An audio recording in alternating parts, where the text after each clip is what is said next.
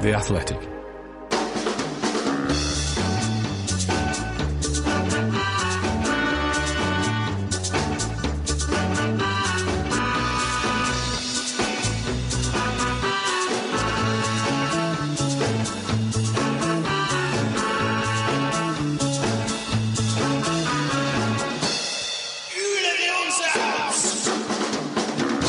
Hi there, and welcome to From the Rookery End, a Watford podcast brought to you by The Athletic. This is Adam Leventhal, the Watford correspondent for The Athletic, and alongside me for this regular midweek edition is Mike. Hello. Reporting for duty, sir. it does feel like we're in some sort of uh, military service at the moment, following uh, following Watford. It has been uh, it has been pretty tough. And John, how are you? I'm I'm amazing, in fact, because this morning, I, about half past ten, I dropped off some junior Hornets, two of them, Eli and Arlo, at the training ground. As this, they're doing a special day today. It's called uh, a day in the life of, a professional footballer. And at the door to greet them was the one and only Anne Swanson. And every every time I get to see Anne and her smile, and she sort of did tell me off again, uh, it's it's a good day. Uh, I think for my love of Watford Football Club. So yeah, I'm, I'm in a good place. Look, We've got a lot to uh, to talk about on uh, this episode of From the Rookery End. Later on in the show, we're going to be joined by someone who is certainly not in the doldrums, uh, Jay Harris, who covers Brentford for the Athletic, and we'll just see if there are any weaknesses that can be exploited uh, in that Brentford side. Uh, we will obviously reflect on the defeat against Leeds in some form, and maybe just try and work out what needs to happen for Watford to hang together a performance at home that might be able to generate just one measly little point and stop this wretched run of nine home defeats. And we will start off with getting into the, the hot topic, which I don't know whether it's been an advantage or a disadvantage to actually take our minds off the fact that Watford haven't been able to to win at home, that we've had this supporters committee to talk about. And I mentioned that it's been a hot topic. So the meeting took place on March the 31st. We then found out about it the day before the Leeds game. And that just started to sort of grind the gears of a few people that weren't there and, and things like that, and the whole approach to it, which was discussed at length on the last episode of the of From the Rookery End.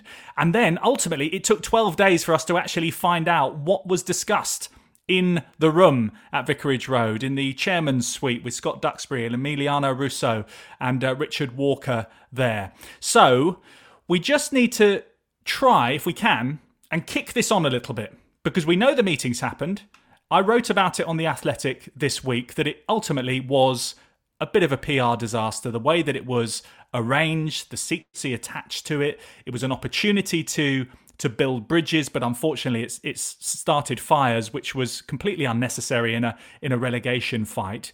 It was much like the team, really. Good intentions, poor execution, and what hopefully we can do as we start off this podcast is, yeah, have a little bit of a chat with John because John was in the room. And obviously, there are things that he can't discuss, but there are obviously reflections that he can have on how things were approached.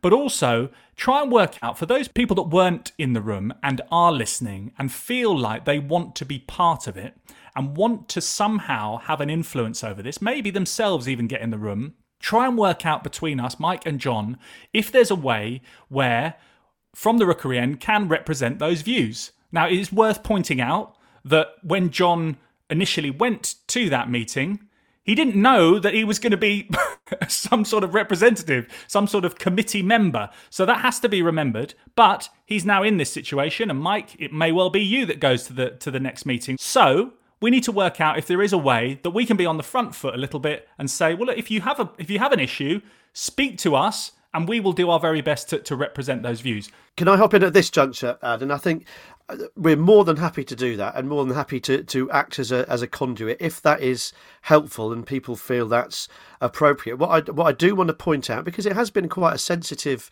um, discussion around around the invitations to this, this committee, is that we started this podcast, so we say it every week. It's about our lives as a Watford fan. That's it. Nothing more, nothing less. It's us talking about Watford Football Club and our feelings. We, do, uh, we are not self appointed spokesmen for anyone other than ourselves. I speak for myself, Ad, you speak for yourself. Whoever comes on speaks for themselves and no one else. We don't hold our opinion in any different um, esteem to anyone else's, anyone else's. So I just don't want people to mistake our offer of being a go-between, which as as something as speaking for them. What what we want to make it clear is if that if that is helpful, if people want to approach us to go to a meeting armed with their questions, then of course uh, we'll be happy to do that and uh, be in a position to follow up on those questions, report back on what is said, follow up in future meetings, and make sure that they're seen through. We can commit to doing our very best in that regard, but we are not saying we'll do it for you because that's not. We will do it for you, but we don't. If that if that makes sense, we are not self-appointed spokesmen for anyone other than ourselves. We are in a position as it stands where we can get into a room and ask a question and we will be happy to do that to anyone listening or anyone anyone that follows follows us. And i think that's why people like me were in the room. I believe the, if you look at the, the 14 people that were in there they are a representation of watford fans. They aren't every watford fan but they are a representation. But I, I would never have gone in there thinking i was representing the the fans. I was sort of representing the the six or so of us who are on the the whatsapp group that we have. But i think what hopefully i, I can add is because we do speak to lots of fans. I do know, you know, you know, in personally and on social media that I can add from my own point of view stuff as well as sort of understanding the feelings of what other Watford fans. So, like I said, Mike said, I wasn't in there representing anybody apart from from myself. But I think that the one point is is important here and I, am not going to bat at all for the for the football club, as I have pointed out in the article. And some people have even said, "I what was that called? What did I get called? Uh, a lick spittle." I had to look that up. So I'm a lick. Oh, we've had that one as well. We've had yeah. so a lick spittle. So basically, I, you know, and that was after saying it was a PR disaster that they got wrong. They should have done it better. The secrecy around it and the, some of the confidentiality issues. I sort of understand some of them, but they they got that wrong. And hopefully there are some lessons learned. And maybe, as I said at the end of the piece, that they they may well decide that the, the first topic of conversation is how do we make these meetings a little bit more transparent, a little bit better. But I, I wanted to broach the subject of a lot of people have said, you know, why are these YouTubers and, and podcasters and online blogs and things like that, why are they more important than me, a, a fan? And I wanted to you know, from, from an, an, independent fan.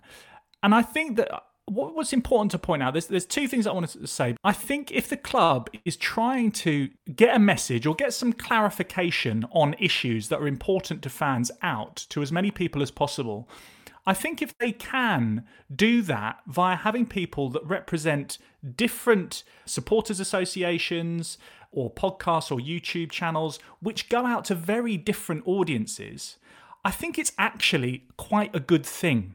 So I don't think that simply because someone says, "Oh, well, you know, this this kid is only 15 years old or 18 years old or 19 or or whatever, and I've been going for 45 years and 50 years, why should he be in there rather than me, or why should she be in there rather than me?" I don't necessarily think that that's that's a big issue. But what I would say is that anyone that that has been disappointed with it, I think you're you are in good company. I think a lot of people are disappointed with the way that it has been presented and the messaging around it. But I would always encourage people to engage with it. The one thing that has been pointed out from the club is that if you want to get in touch with them, there's an email address there to get in touch with the club and to, to make your case to, to maybe sort of say look i would love to be in there or or maybe i could represent the views of you know 10 fans or this or that or whatever so hopefully people will engage with it it's here it's not been executed well, but we do now know what was discussed in the room. And can I just add a little a little addition to to that? Because I think a lot of some of the angst is that uh, uh, around the fact that this isn't a fans forum. Uh, which which we have enjoyed as, as as Watford supporters before. I've enjoyed them. I think they've been great for a whole host of reasons. And this, I'm not again, I'm not sticking up for the club, or, or this is my opinion. I think if if as a supporter, if what your hope is that this is going to be replaced with a fans forum, or if fans forums are going to come back. They're not.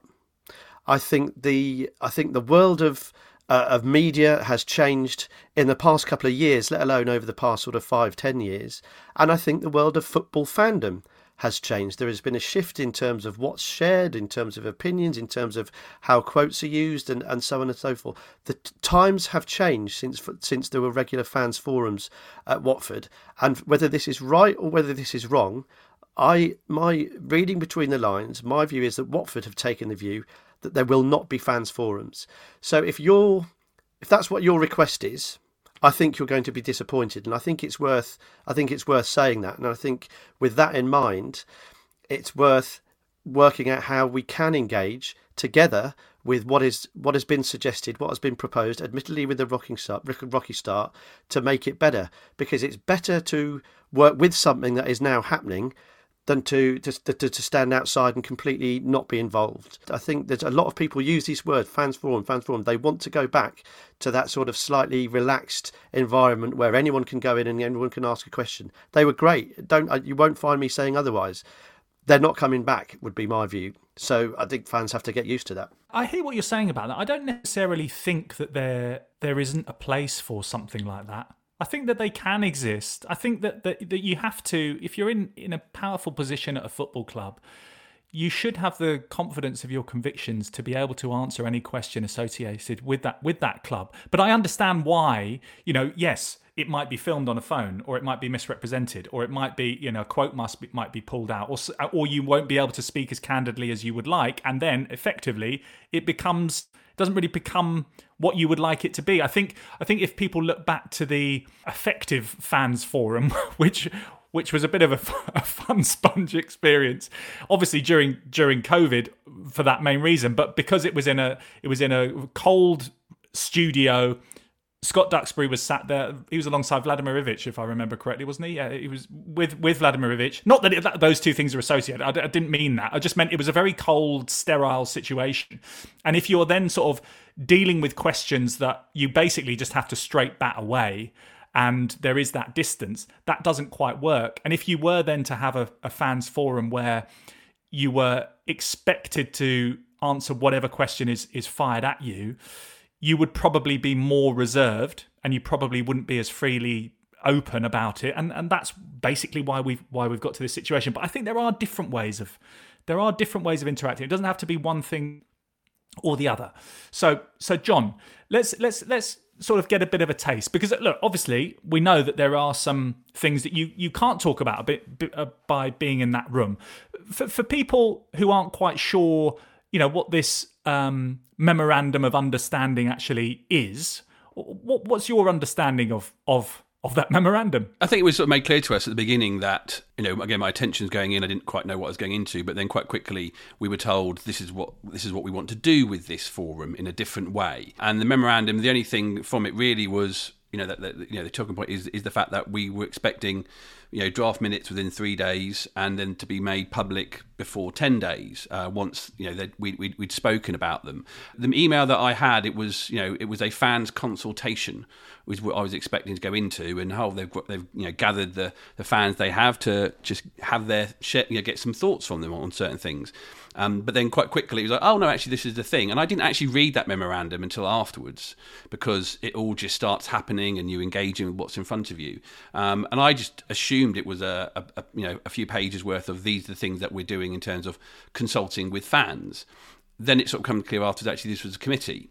And the, in terms of like us not talking about it, I've not got a problem with that whatsoever. It, the problem is just how long it took for us to now to be in this position where we can now talk about it. And we all respected the club, and we respected the position that we had been put in, and we all respected that we didn't want this to be to be a, to, this thing to go on and on and on and to develop.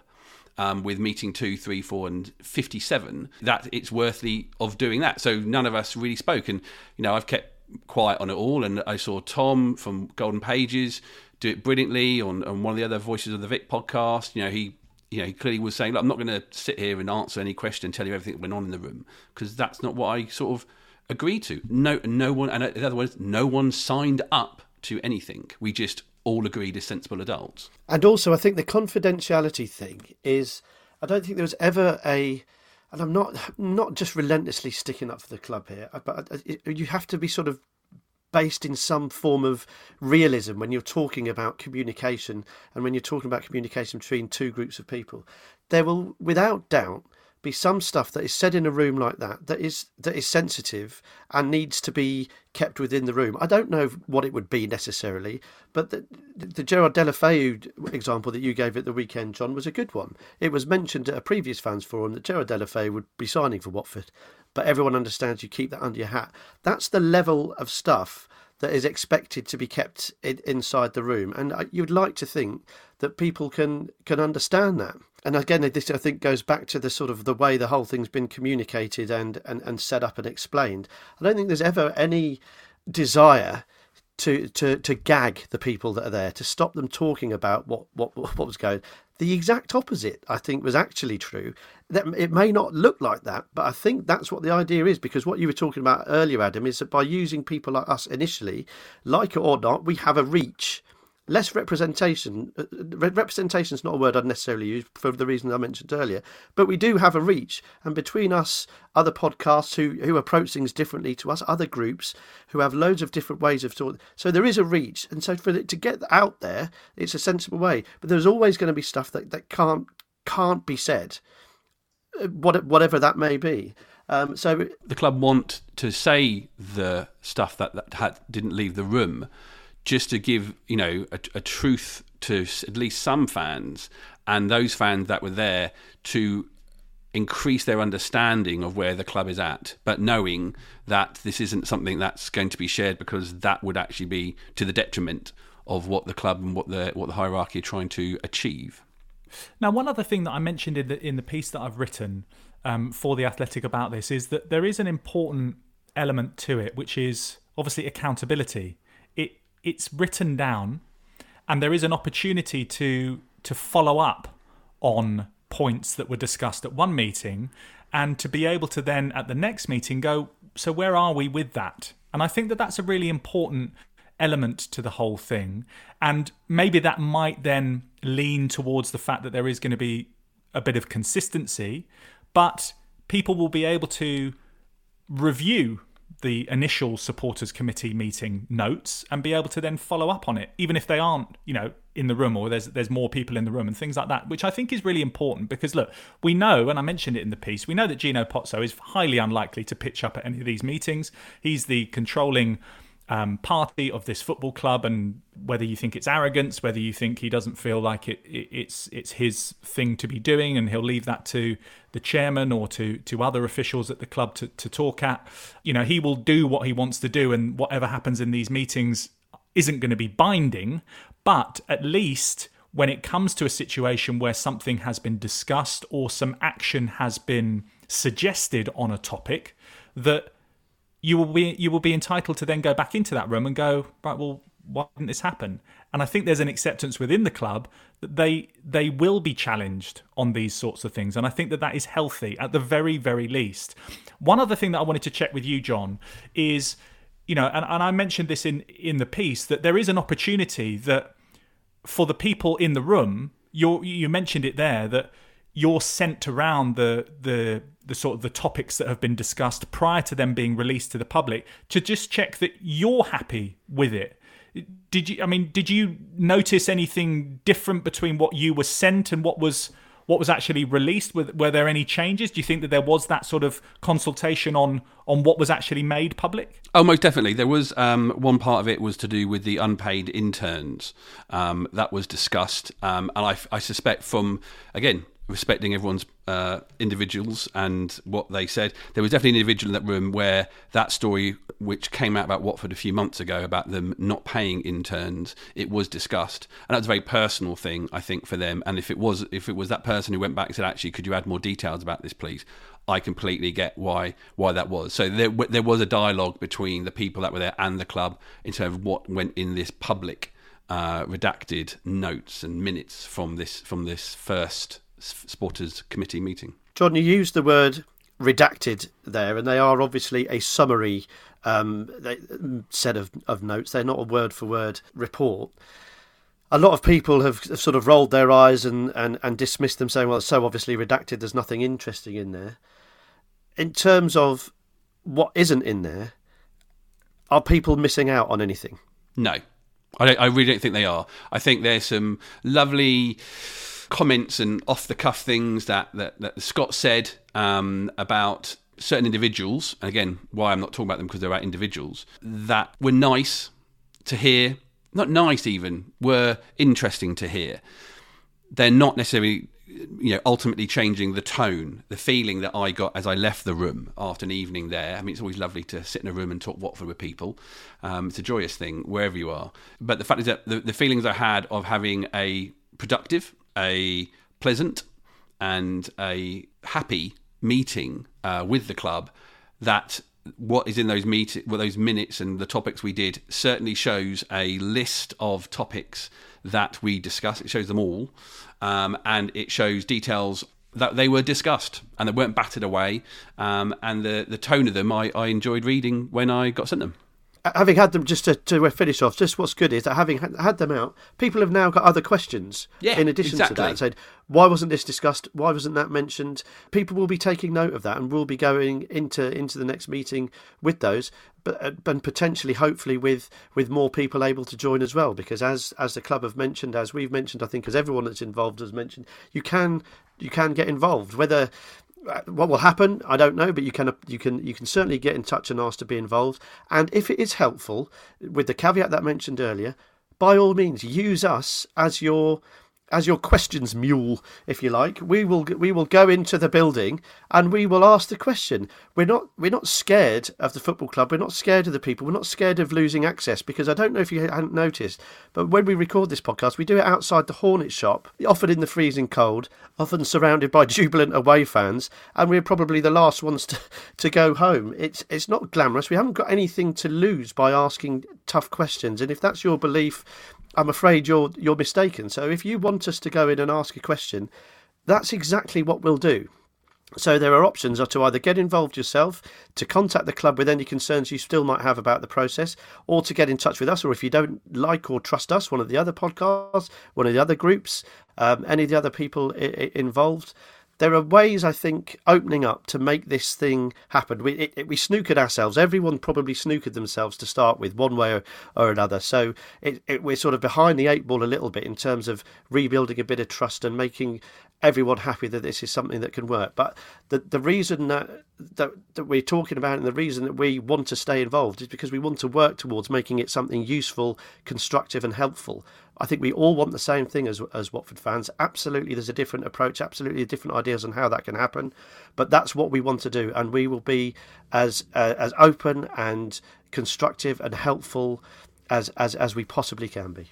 So, John, final point on this: if people want to get in touch and they would like to, you know, they they, they feel comfortable putting you know a question to to you to say, look, would you mind sort of discussing this? Because I don't think I'm necessarily going to be able to get in the room, but would you mind asking about this? And look, everyone in that room isn't going to be able to walk in and ask 20 different questions. We know that. But I think if you would then sort of use the rule of thumb of, of look, there's five or six people here that have actually asked me a similar question.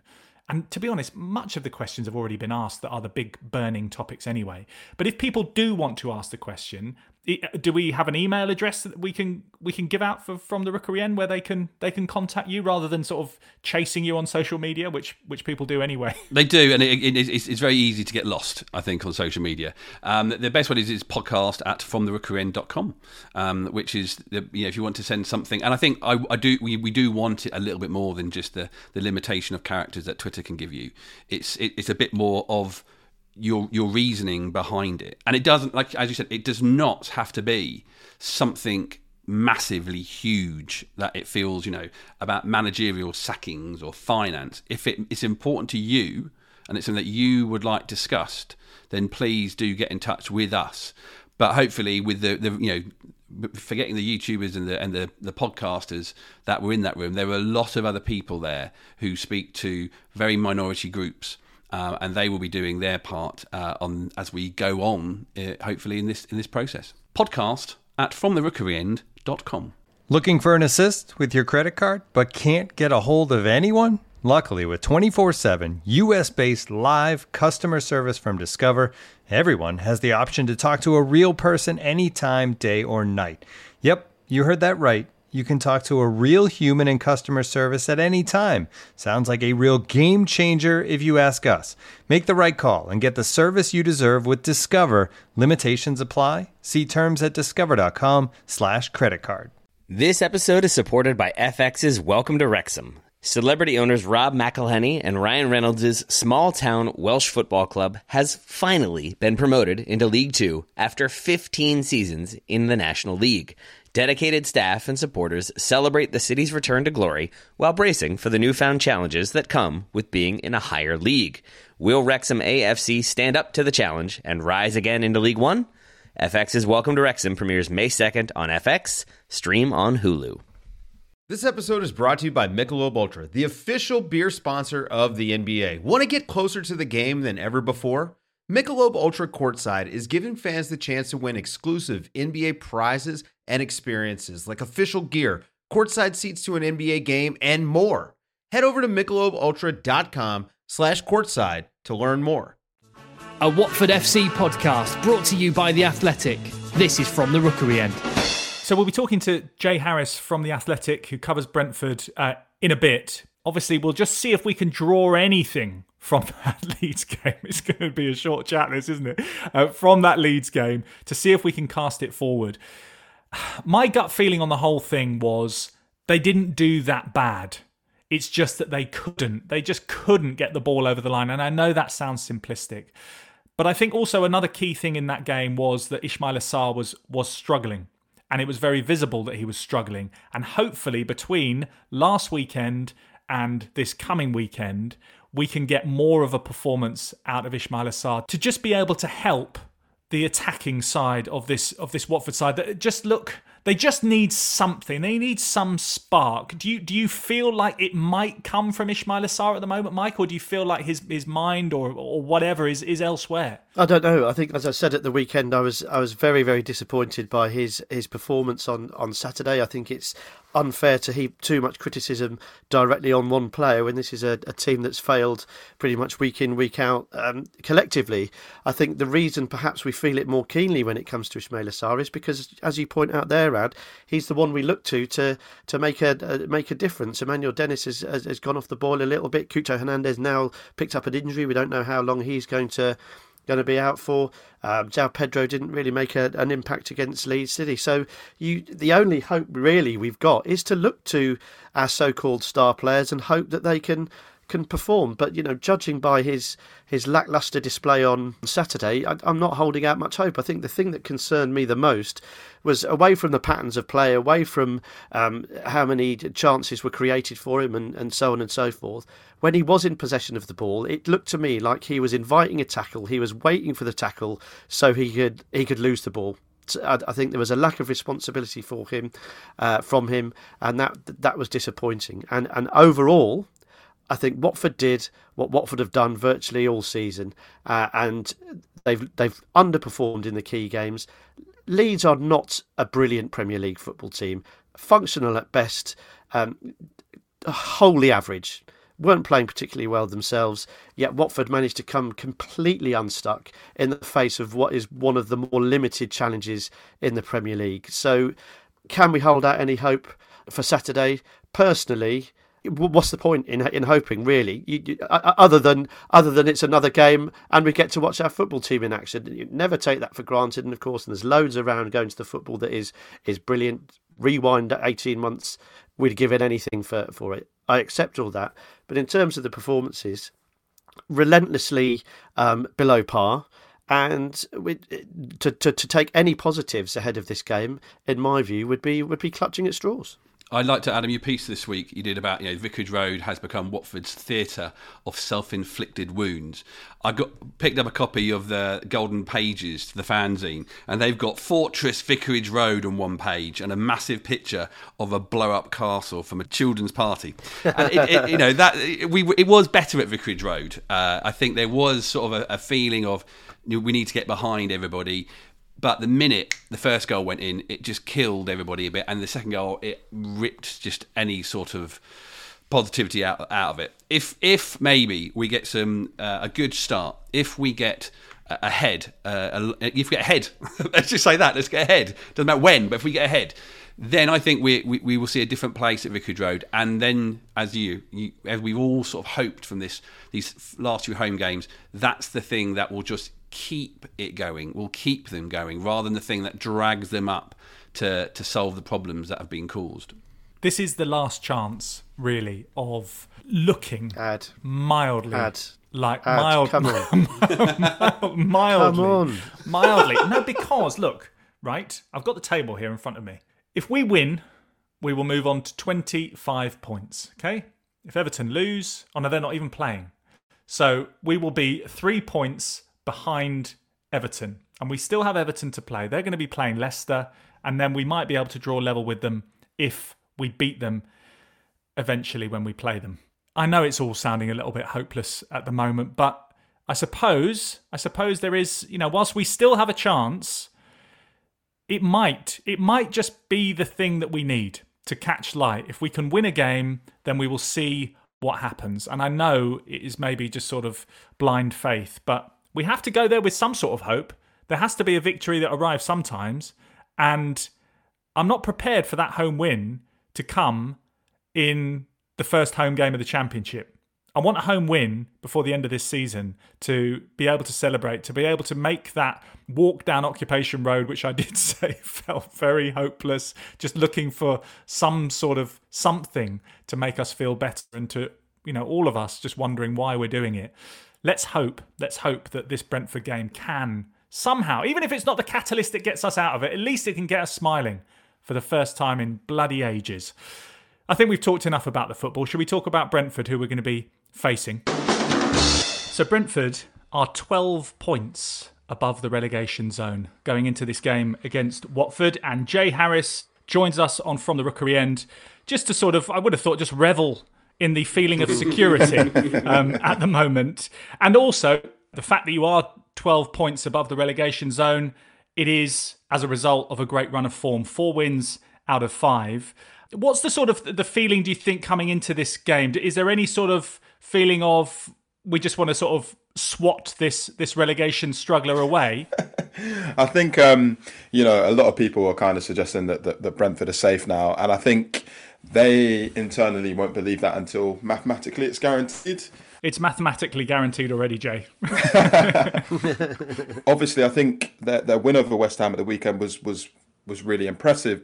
But I think what people are kind of forgetting is that they beat Chelsea 4 1 the week before, and they easily could have got really complacent after that victory. You know, you know, Thomas Frank even admitted that their celebrations probably went on longer than usual. I spoke to some people who were calling it the biggest win in the club's history, and no one would have been surprised if West Ham had kind of given them a rude awakening. But I think the fact they did go on to beat West Ham and weren't really troubled kind of gives you a sense of where this team's at at the moment. So I think there'll be a, a firm challenge for you on Saturday, unfortunately for you guys outsiders trying to figure out what it what it is like and what it's been for like Brentford this this season, first one in the Premier League. It seems to me you sort of almost jokingly said, "Oh, you know, it's not mathematically safe, but you know, we've been here before." There was a point that it felt like you were all you could have easily been pulled into a relegation battle, but then a certain gentleman turned up. in Christian Eriksen, has it felt like that was a ma- that was the thing that has made it just seem so realistic so so quickly him turning up Did, has he changed brentford dramatically yeah that's definitely helped i think when you've got a player of, of that quality obviously no one really kind of knew what, what Eriksen was going to do and even i wasn't too sure if he'd kind of hit the levels that he's managed to hit and i think thomas frank has again come out and said the moment Christian Eriksen told me that he wanted to come back and play football, I knew he'd get back to his previous level. But even I've been impressed with with how quickly he's done it. I think he's just kind of injected that team with a, a whole different level of, of quality. We knew Brentford were organised, we knew they were compact and hard to break down, but Ivan Toney just was not getting any chances, and Eriksen's completely changed that. So it just seems that they're a lot more fluid from front to back since, Eriksen's arrival. But it's also important to point out that you know Thomas Frank decided to switch from a from a back three to a back four against Newcastle, Norwich, and Burnley and that really helped as well. That just minor little tactical shift helped them get more numbers forward. So it's not all on Eriksen, but he's definitely um, been a bit of a game changer. Is there anything else he's added, not just just in, in, on the pitch? Do you think there's other things he's added? Oh, massively. You know, I've had the opportunity to to speak to a few players for different pieces, including Rico Henry and Josh Da Silva, and they both said just being able to speak to him, you know, on the training ground every day and kind of learn from him that you know everybody's kind of raised their game. But the I think my favourite anecdote about Eriksen since he's joined the club is that apparently he basically has breakfast, dinner, lunch, whichever meal of the day it is, with a different set of people every day. You know, he could very easily have gone into Brentford's training ground and just become very attached to his Denmark international teammates, Christian Norgaard, Mathias Jensen, Zanka. But he's actually kind of gone out of his way to speak to some of the players who are maybe on the fringes of the squad, like Tariqe Fosu. He sometimes has lunch with, you know, young players coming through like Finn Stevens. And I think him kind of interacting with them all just kind of gives you a, an, an idea of how together that squad is two things there. Either Mrs. Eriksen isn't a very good cook, or he's a lazy person that he's having breakfast, lunch, and dinner at the ground. I suspect actually he's just a bit of a lazy cook. Jay, I, w- I wanted to ask you um, because obviously at the moment Watford are in in, a, in the doldrums at the moment, and, and they are struggling, and obviously things could have been quite different. I would have thought if Watford have managed to to hold on to their lead at the Brentford Community Stadium back in, in December. But that, to me, f- for Watford, felt like a massive step forward. But for Brentford, it was win at a time when things were teetering a little bit, weren't they? Yeah, definitely. They were on a poor run of form there. And I think even during that game, they weren't really good value for the victory. I think it was only in the last half an hour or so where they kind of you know, pulled their socks up and kind of got going. And even then, I think Mbeumo got a penalty with pretty much the, the last kick of the game. Brentford's first, I think, was it 10 games of the season? They did take the Premier League by storm. And then they kind of hit that little skid where things weren't going so well. And that Watford win kind of represented probably the first time in the Premier League where they played really poorly but won. And just the kind of what you can kind of learn from that as a squad and the kind of confidence it gives you that even on a bad day you can pull out a result in in one of the best if not the best division in the world probably helped them massively I think that, that night for me, Jay, was certainly the, the night the penny really, really dropped that the Watford side were gonna were gonna struggle this season because, as you rightly say, I thought Brentford were, were bad, Watford Watford were worse. Neither side could, could pick a pass. It was it was two bald men fighting over a comb, really, wasn't it? It was a it was a it was a bad advert for Premier League football, and for Watford to come out of it with no points. You know, if alarm bells weren't ringing before then, they certainly were after that. As we look to work out what's gone wrong at Watford, what are the key, perhaps two or three of the key things that Brentford have got right to make sure that they've been been competitive in the Premier League this season and are going to stay up comfortably? I remember speaking to you about this uh, before a ball had even been kicked this season, and I said that when I compared Brentford to Watford, the thing that gave me confidence more than anything else was just the um, the structure of the club overall and just how consistent and calm they are. You know that comes from you know Matthew Benham being the owner to Phil Giles, who's the director of football every decision the club seems to make is really methodical and really well thought out. And just over the last what decade or so, you know, under the Pozzo's ownership, it just feels like Watford are always a couple of wins away from sacking a manager and just the kind of overall drama that brings. Never felt like Thomas Frank's job was under any threat, and that just allows the the players and, and, and the coaching staff kind of just focus on what they're doing. So I think that's one thing that's really helped them out. I think as well, Brentford have really benefited from having a player in Ivan Toney who's really kind of got a little bit of a star and a bit of a wow factor. I'd say Emmanuel Dennis is a little bit like that for you for Watford, but probably Ismaila Sarr was more like that. And obviously having him injured and then going to AFCON's not really helped your cause at all. Just from a, from a Watford fan's point of view, Jay, supporters listening in, and I've just made a quick note of what you said there, consistent and calm and, and decisions are methodic, methodical and well thought out. And you know, not not suggesting that the the Watford hierarchy are making bad decisions on purpose, but could you apply any of those phrases to to, to Watford and the, and the sort of decision making process? I would probably argue from from the outside looking in, it it, it feels not there was one final thing I wanted to ask you because obviously, you know, there will be some Watford fans that go to Vicarage Road on Saturday and think, look, come on, this is Brentford, right? This is Brentford. We can beat Brentford. We can do this. Yes, they've won away at Chelsea, blah, blah, blah, blah, but it is still Brentford. This should be one of the sides that Watford should be able to get points against. What areas can still be exploited in this Brentford side? Where are the weaknesses? I think at the moment it depends if they play with a with a back four or a back three. Um, but Kristoffer Ajer, you know, he is a really good player, really good centre back. But um, he does play right back at the moment for them, which he did a little bit when he was at Celtic. But I think that's probably still an area that he's not completely comfortable and familiar with. And then also, we all know that Brentford like to play with a high line, and if you can kind of get in behind and, and expose the two centre backs or the three centre backs, depending on how they're they're playing, then I think you can have a little bit of luck. I think West Ham, West Ham's failure at the weekend was their inability to isolate Zanka. So Zanka's been out since November with a hamstring injury.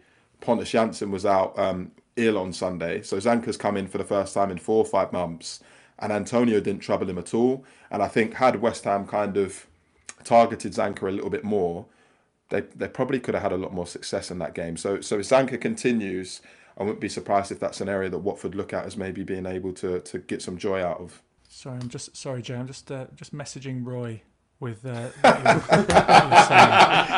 great. Yeah, that's, that's sent. That's brilliant. Right, Jay. Thank you very much for coming on, and uh, yeah, I look forward to seeing you on Saturday. And look, good luck and all that. Absolute pleasure, guys. Part of the Athletic Podcast Network. This is from the Rookery End. So there we have it.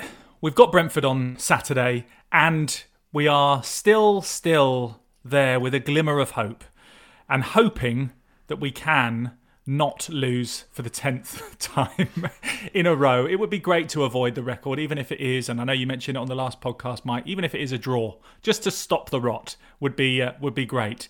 Mike, thank you very much. I know it's been a it's been a sort of a we've had to pull a lot of things apart today, but uh, thank you.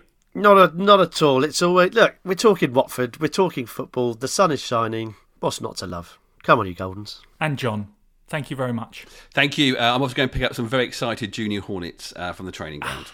Lovely. Yeah, that's what you got to look at sometimes. Just ignore what's going on on the pitch for the first team and just think about the goodness, the goodness that can come from this football club.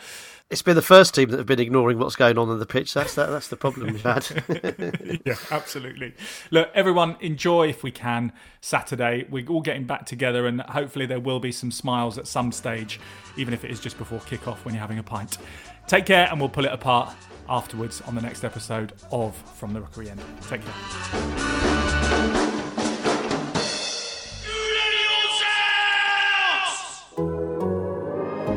The Athletic.